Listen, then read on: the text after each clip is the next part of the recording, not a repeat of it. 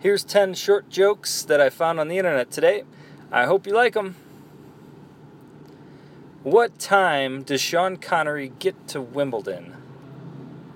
Tennis. I don't have a girlfriend, but I do know a girl who would get angry if she heard me say that. Last night, me and my girlfriend watched two DVDs back to back. Luckily, I was the one facing the TV. Parallel lines have so much in common, it's a shame they'll never meet. What did the pirate say when he turned 80? Aye, matey.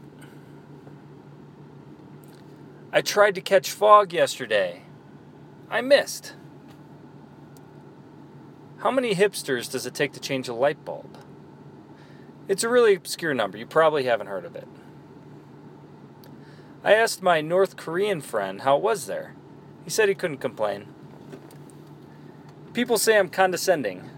That means I talk down to people. And finally, someone stole my mood ring. I don't know how I feel about that.